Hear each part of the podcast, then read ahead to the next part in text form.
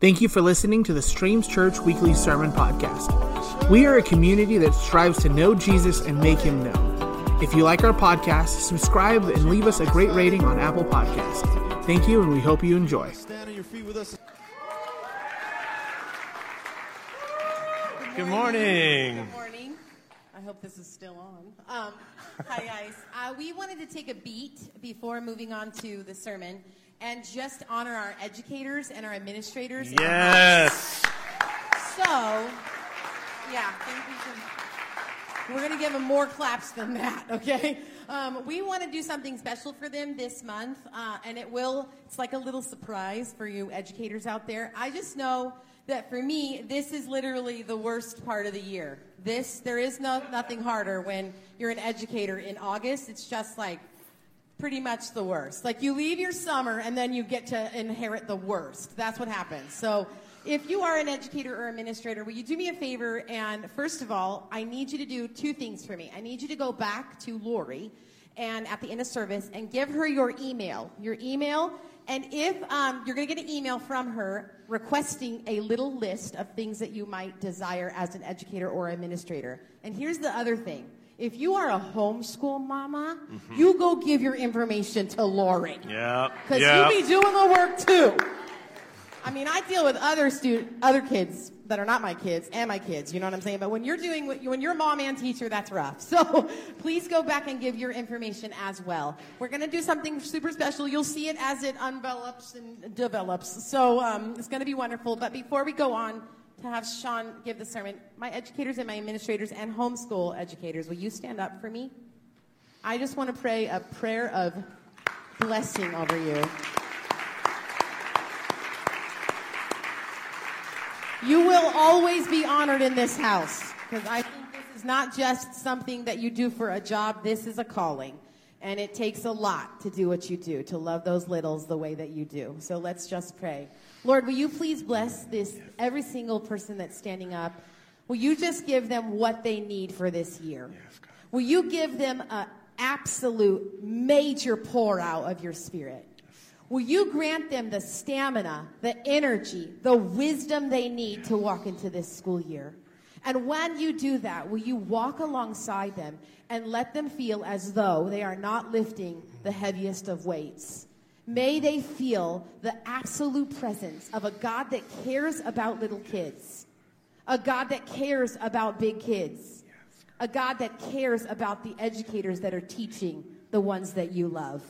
Will you please honor the folk in here, and let us be a church that goes after our children, yes. and let us be a church that sees educators as one of the most important jobs.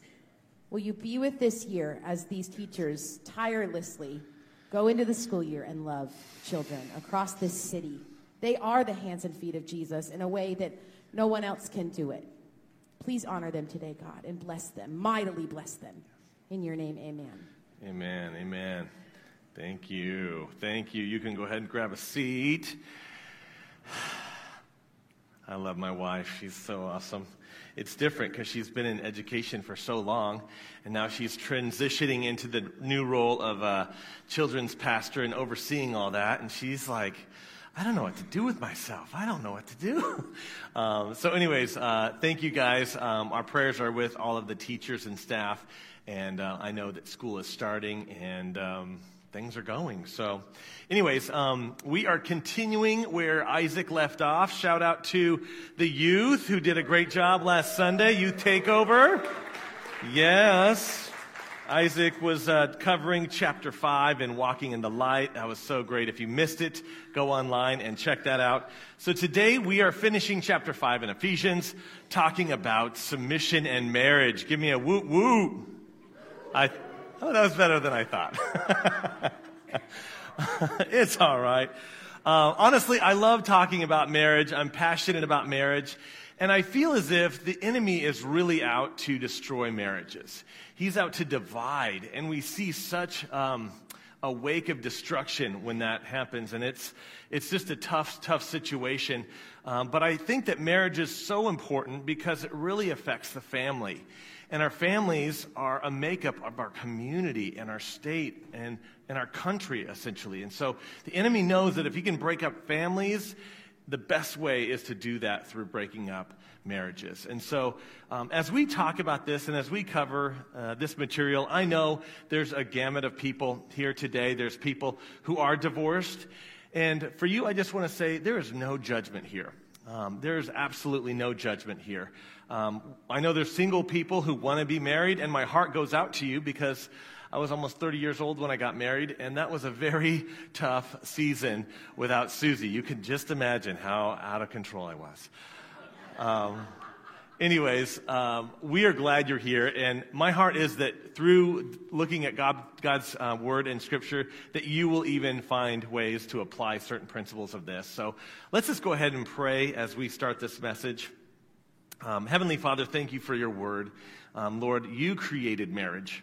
Uh, marriage is your idea and your concept. And so, God, I just pray for freedom and liberation, um, that if there is any shame um, associated to this, that it would leave. And I, I pray that you would sharpen us to be better followers of you, um, better followers to love one another, to um, really call and, and be on mission to what you have Um, for us. And Lord, we thank you that it's truly your sacrifice and your grace that gives us love um, to be able to dispense it to others. In Jesus' name, amen. So today, um, I want to set the stage by really focusing it on Christ. So in uh, Ephesians chapter five, you can go ahead and turn your Bibles there if you have it. But look at look at the emphasis on Jesus in this. In twenty-one, it says, "Submit to one another out of reverence for Christ." And I think when we think about the word submission, especially in church circles, what is it usually referenced to? Oftentimes, submission is, wives, submit to your husband. Like, that's what comes to mind. And often it's with this tone of, wives, you're not submitting to your husbands. And I feel like religion has really destroyed this word of submission. And so I want you to lift the parameters of that and really see what the scriptures are, are talking about. Um, because it says, submit to one another out of reverence for Christ. It says, husband, love your wives just as Christ loved the church. And then, yes, wives, submit to your own husbands, but as you do unto the Lord, as you love the Lord, as you make the Lord a part of your life, as you invite him in, so also your husbands. And um, I really see marriage as kind of a side-by-side partnership and a relationship. In Corinthians um, chapter eleven, verses eleven through twelve, look at what it says. It says, "Nevertheless, in the Lord, woman is not independent of man, nor is man independent of woman. For as woman came from man, so also man is born of woman. But everything comes from God."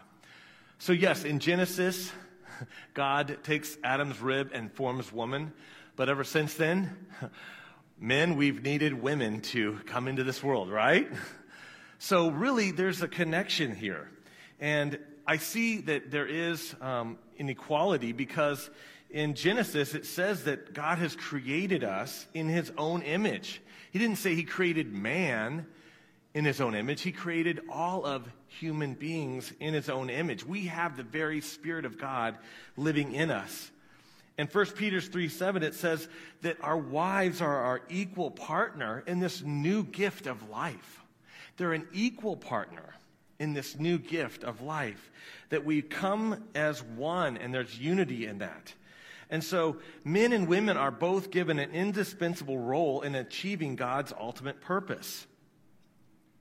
And so there is good submission and there's unhealthy submission. And I think for some of us, we might even be cringing a little bit. And the reason is because that there is bad leadership. There's toxic leaders who want to promote their own agenda, who want to promote their own things. And that's very unhealthy. But submission truly is a part of our everyday lives. When you think about it, we are instructed to obey the government, to state laws, to, to the I R S, to our bosses, right? You have bosses, you have leadership at work, you have authority in those um, areas of your life. Also, what about parents and kids? Kids, you're supposed to honor and obey your parents, and even husbands and wives. And ultimately, we are to submit one to another. That's what verse twenty-one says. So submission is way beyond a woman submitting to her husband. Yes, they should do that, but there's there's bad influences that um, taint this word submission. Um, but in a good situation, in a healthy situation, submission is a great thing. When parents offer a loving home that's safe for their children, it's wise for their children to obey their parents. When they say, hey, don't play on the street, that's good advice. That's healthy advice out of love from the parent to a child. When they say, hey, don't just eat candy, or don't eat sweets, eat vegetables, eat fruits, go to bed on time so you're going to wake up in a good mood and be ready to learn for school. Now go to bed, right? That's good advice. And such is the relationship with us in Christ. God has our best intentions. And so when he gives us the Ten Commandments, that's really for our own good. He says, I've designed you. I know what you need. And so as a as a child of God, it's easy to submit to that loving leadership. It's easy for me to say, yes, I see and validate the, the importance of these Ten Commandments. I validate the scriptures and saying, you know what, you know what's best for my life. And so that type of submission is, is good. But there is, like I said, there's bad leadership that causes this word to, you know, submission to be in a negative connotation. Um, and submission is not blindly obeying everything somebody tells you. You have to respect yourself, knowing that you're made in God's image and that you're an equal partner. And so mental and physical abuse in marriage should never exist, no matter what side it's coming from. And if you're a victim of that, my heart is that you'd go to a place for help in that regards. And there are toxic leaders that cause harm, and this is not good, and it's sin, and God does hate sin. And so healthy submission, what does that look like? Um, here's, here's another practical example of this. What about a traffic light? All right? When that little red light goes on, no matter how big a vehicle you're driving, you stop. And you're glad that you stop, and you want others to stop at that red light, correct? That is the moral basis of traffic society. Now, the yellow light, not so much, right? I was thinking about the yellow light. That really doesn't get much respect, you know? It's like, my light is just as bright as the red light, but nobody cares about me. Like, why am I even on this pole, right? That's my purpose. Nobody ever pays attention to me. But we have to submit to that red light. No matter who you are, no matter your background or your race or how big a vehicle it is, submission is very, very important. And there's areas in our marriage with me and Susie that I gladly submit to her. For example, um, if she says, Sean, that's a really ugly shirt. You shouldn't wear that. That conversation has happened. And I just submit to that. I'm like, okay. So if I'm shopping and I'm like, wow, those wouldn't be what I would pick out for shoes or whatever. If she likes them, I know they're going to be way more fashionable than what I would lean into. Guys, it was a mess. Like, I dressed like a fifty-year-old when we got married. It's true. I I just, ah, I'm thankful to submit to Susie in that regard, right? Or like our house, like I decorated so poorly as a bachelor, like classic black leather couches, big giant T V, and it like, but my wife came and I'm like, yeah, clearly her style is better. So it's my job to like hang, you know, get the ladder and hang curtain rods and all that type of stuff. Um, but I submit to her leadership in that because her style is way better than mine. Now this one was a little trickier to submit to, but honestly, we have a different mentality when it comes to being on time, right? I value being on time, but my problem is, is I don't value on being super early. And so I have a different time of like, yeah, it's going to take us ten minutes to get there or whatever. So for example, this happened last week to us. We actually had a chance to go to Omaha. We were there last week and our family had a reunion. You can see this picture, but um, our kids had a chance to meet all these cousins. It was just an amazing time. Um, and, uh, they got to, I mean, it's been like seventeen years since we've done something like this. So it was a really neat opportunity to go, but we were um, right next to the airport, and our flight left at like six forty p.m. So we were hanging out with the cousins, and I'm like, this is great. We should really maximize our time here. But Susie says, no, we should leave at like four thirty. I'm like, babe, our flight leaves at six forty. Like, we have plenty of time, right? But I says, because we, we've had this conflict before, and I said to myself, Sean, anytime that she says it's time to go, I'm going to give her no grief or flack. I'm just going to say, yep, let's go. And so, sure enough, we get there early, and um, they start boarding at six ten. And props to, a shout out to American Airlines, because it was six forty, and we were like, we had backed up the, cl- like we were about to take off at six forty. I'm like, man, Susie, you were right again. Again, you were right. Um, but that leads me to one of my top pieces of advice for you as married people. And what that is, is that we want to try to compliment each other. And it's not necessarily saying nice words like compliments like that, but it's really being one together, knowing that she has strengths and she has weaknesses, and I have strengths and weaknesses. And the reason that God's put us together is so that my strengths will cover her weaknesses.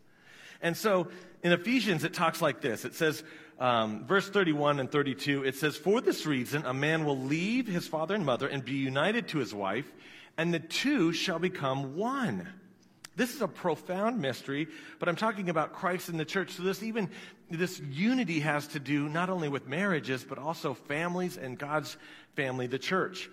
And so one of my greatest tips, get ready guys, get ready ladies, is that we are not allowed to be critical of each other's faults. So Susie has um, weaknesses and I have weaknesses, but it's not fair for me to tell other people or family or coworkers, oh man, my wife is really bad at dot, dot, dot, dot, dot. Or like she always is struggling, or he's always late, or whatever, because that's not fair, because God, if you think about it, he's brought us up together to unify, to be stronger. And if you're single, you are a full, complete person. You don't get complete as married. You're full and complete in Christ as who you are. But as a married couple, the two become one, and now it's my role to cover her weaknesses. And it's her role to cover my weaknesses and say, hey, Sean, it's time to go to the airport. Does that make sense? So think about this. Instead of being critical of your wife's weaknesses or your husband's weakness, instead think about, you know what? God, you've created me to cover that area. What, what could I do to better do that? That's a great, great piece of advice because it really exchanges that area of being critical to, hey, I'm shifting the responsibility on myself. And men, here's here's your here's your chance for me to kind of poke at you guys. Um, verses uh, twenty-five through thirty, we have a huge responsibility here in the scripture. I mean, it's just, it's gigantic. It says, husbands, love your wives. And then he gives just a crazy example here. As Christ loved the church. Holy, how do you do that? I haven't met one guy who can achieve that type of thing. But that's that's our benchmark. Like, that's the bullseye. That's the aim. And a lot of you guys probably had First Corinthians thirteen. That's the passage about love. It was probably in your wedding or maybe even in your vows. Love is patient. Love is kind. You might just want to give yourself a little homework and look at that and say, am I being patient to my wife? Am I being kind? And go down that list. Because it says, hey, husbands, we are to love our wives like this. Because Christ is such a great example. It says Christ loved the church. He gave himself up for her. And this is no excuse for any type of abusive relationship or anything. But he says that he's done this to make us holy, cleansing her by washing with water through the word, and to present her to himself as a radiant church without stain or wrinkle or any other blemish, but holy and blameless.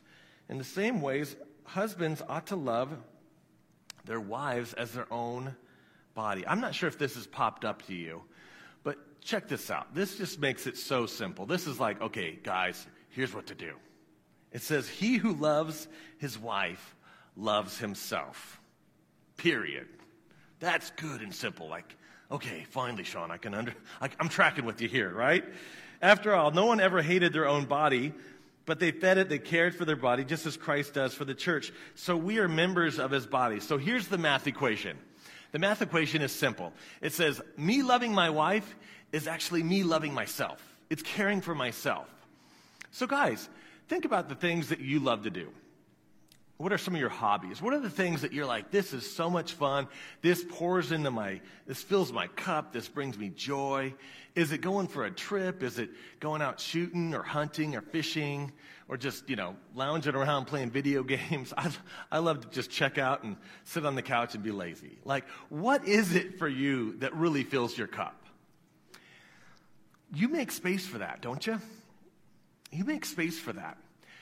Well, the scripture is saying, hey, guys, newsflash, if you love your wife, that's going to pour into you, too. That's going to be the right choice for you as well. That is so simple. Loving your spouse actually is a picture of taking care of yourself. Isn't that cool? That's so cool. And I'll tell you what, there's lots of ways that you can love your spouse. There's a ton of books about it. There's the five love languages. There's all these different things. If you need creative ideas on how to love your wife, um, you can come talk to me. I can give you some resources. But truly, it's something that we need to be intentional about. Just like you're intentional about making time um, with your buddy or your friends or having me time, loving your wife is a very important piece of taking care of yourself. I'll transition to this, and then we can kind of shift here to the women a second. But another word for husband is the word, the root word for farmer. Husbands had originally meant a man who owned and managed a farm. And if you think of a farmer, and you think about what describes a farmer, is like a hardworking person, right? They're up at the crack of dawn. They just work really hard. But if you think about how husband relates to being a farmer, it really brings a new element, because a farmer really is in tune with its crops, with the plants, right? If the plants fail, his whole season is unsuccessful. His success comes from the way his plants and crops flourish. So he studies the type of soil, and where to plant, how much to plant, how much to water. He follows weather, weather patterns. And if he sees a threat against his plants, like bugs or whatever, he's going to respond to that. So men, we are the protector of our wives. We want to be, we want to be a student of them. Like, what environment can I create for my wife for God's gifts to just come and bloom?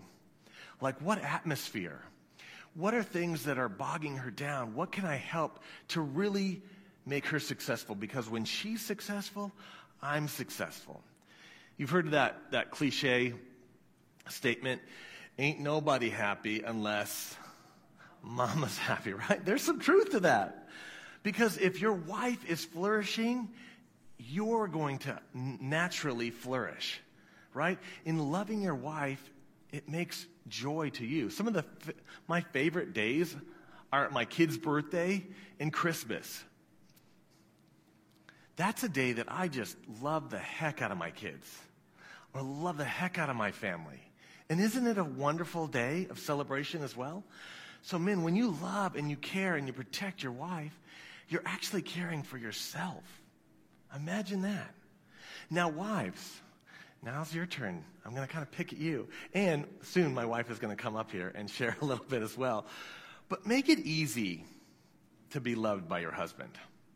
Make it easy to be loved by your husband. What I mean by that is if he does something, like maybe he loads the dishwasher, don't be critical, being like, wow, you put the bowls in the wrong way. Or, oh, you fixed the bathroom, but look at that gap there. That doesn't look right. Oh, you cleaned the car, but you, you got vanilla. I like new car smell. Like, that's not making it easy to love. Instead, I, I remember this one picture, uh, this gal, Susan, she was talking about making this, like, wow face for her husband. Like, oh, you took out the garbage. Wow. Wow. I'm the best husband in the world. You picked up the kids from, from school. Wow. And she'd practice that face.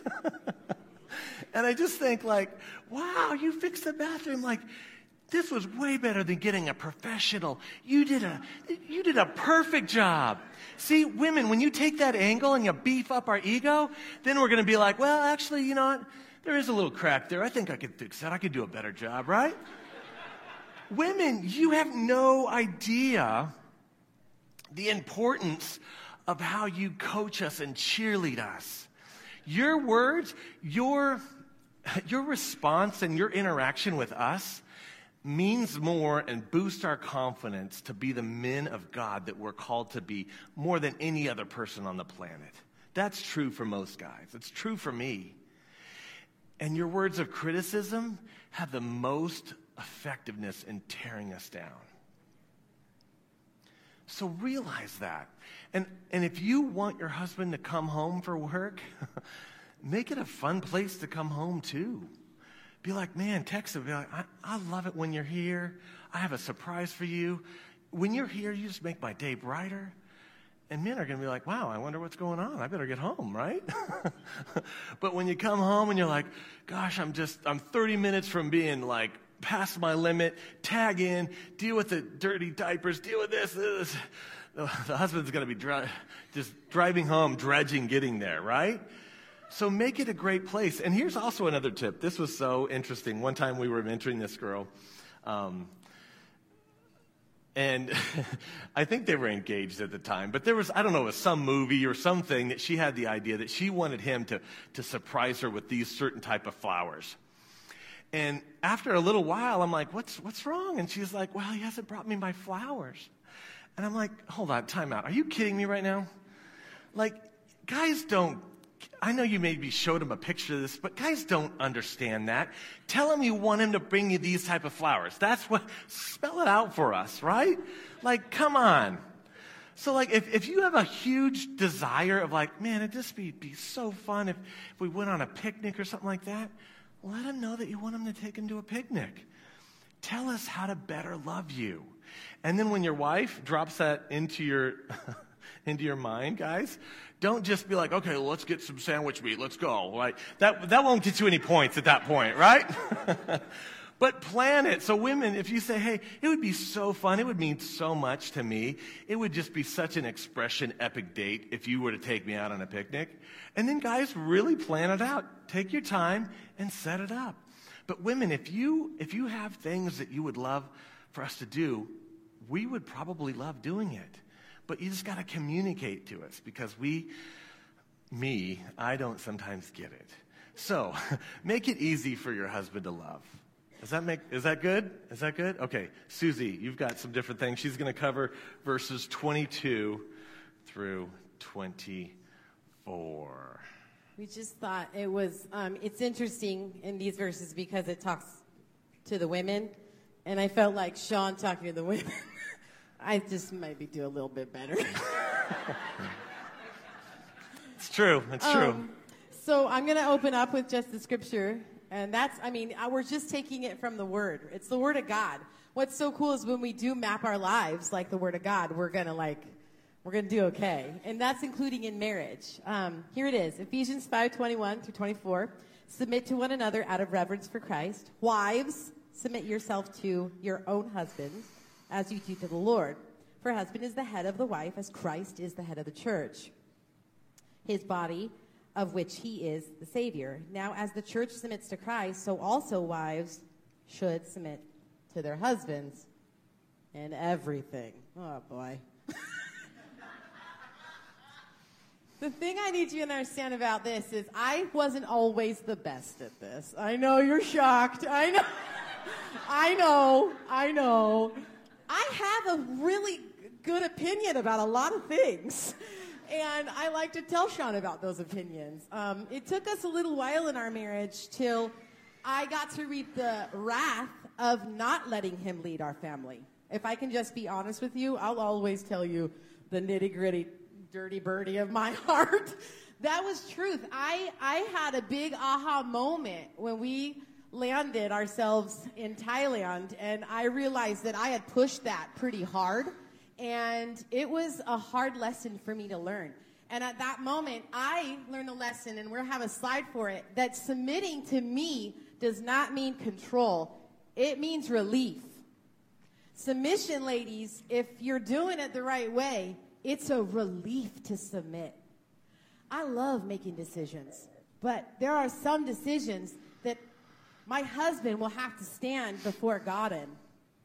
That's the hard thing, ladies, is that when we get to heaven, we're going to be like, yeah, I did this and that. But our husbands has to stand in front of God and say, yeah, I allowed my wife to do this. I let my kids do this. I, I'm, I'm the one that's going to go get the, get the report card for that.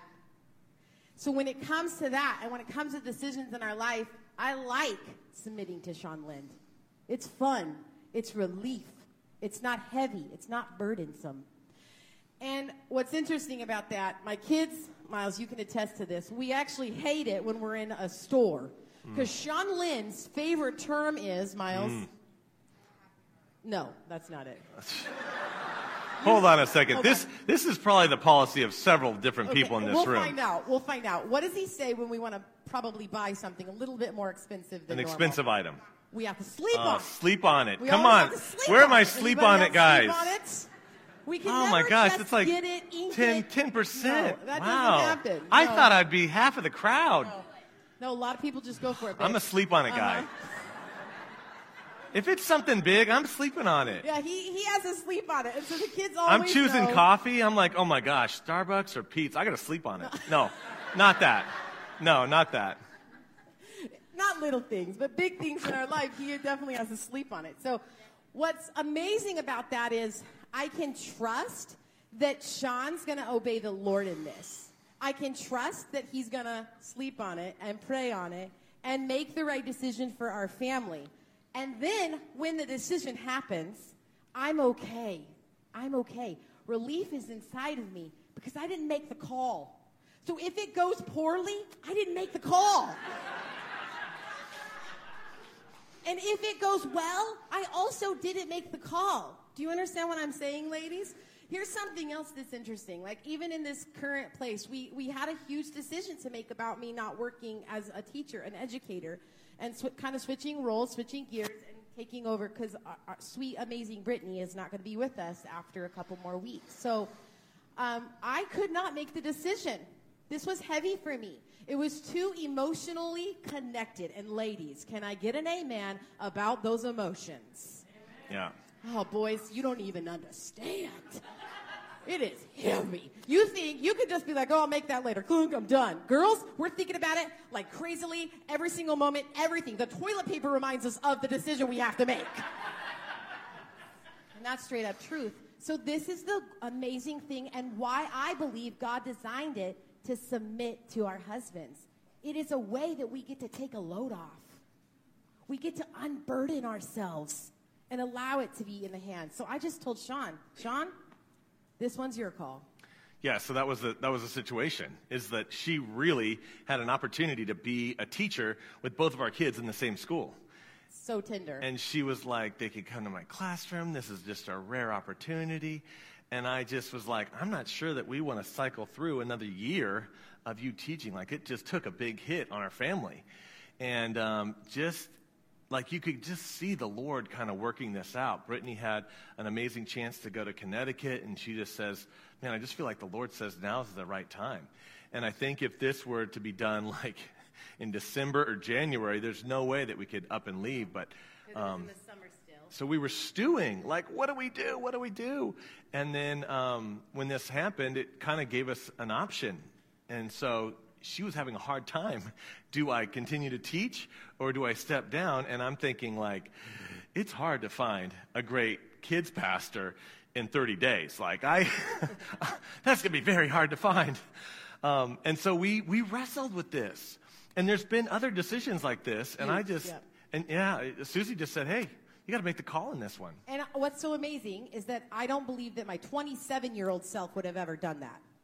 It's actually just leaning into who Christ is and submitting more to Jesus that enables me to submit more to my husband. Now, here's the here's the linchpin. Ladies, the more you submit to Christ, the easier it will be to submit to your husband. Even when maybe you don't feel like your husband's making the right call, sometimes you get to submit in those areas too, and that's okay. Because who has to stand before God? He does on the decisions of our family. So that's my little Anyways. talk on submission. Anything else? I think I got it. Um, well, I was doing this message, and we were rehearsing this. And um, I say, babe, is it easy to submit when I really love you? Oh, yeah. And I was thinking, the answer in my mind was going to be like, oh, man, babe, you love me so good. I just love submitting to you. But that was not the response that I got. What was the answer you gave me? I said, no, that has nothing to do with it. I said, the more you love Christ, the easier it is for me to submit to you. Mm, that's a good answer still. That's a good answer. Give it up for my wife. We can have the band come up and close us out in worship. Um, marriage is tricky, and just like uh, a farmer, it takes constant attention. Um, and I just want to pray for us that, that no matter where you are in your marriage, no matter, maybe you've lost a spouse, maybe you're a widow, maybe you're single, um, maybe you're really struggling. There's a hard time, you know, emotionally for you. It's causing strain on the marriage. Um, God is our helper. And I want to remind that no matter where you are, God truly is your helper. And if you are, if you're sitting here today, I just don't want Streams to ever be a place to where a person needs prayer. A person needs somebody to come alongside them and just say, hey, let's just pray and seek God. So if you need prayer, please see us after service. We have some a prayer team up here. Uh, but if you can just bow your heads, let's just go ahead and close in prayer. Um, God, thank you for your word. Um, Lord, I just do pray you would speak to each and every one of us today. Um, that this next week, we whatever you're telling us, that we could begin to put it into practice. And overall, I just hear the message of putting you first, that all of these things, marriage, it's all seeking you first. Just like Susie said, men, we are the best husbands when we submit our life to Christ and follow after you. Wives, you're the best wife when you follow after Christ. We receive your grace, God, and we ask for help. And, um, Lord, I pray that we would have solid, amazing marriages in this church, in our community. Help those who are struggling um, with marriage in this area, Lord, in the Phoenix area, God. I pray that your spirit would bring revival in families, in marriages, in homes. In Jesus' name, amen. Go ahead and stand as we uh, close in song.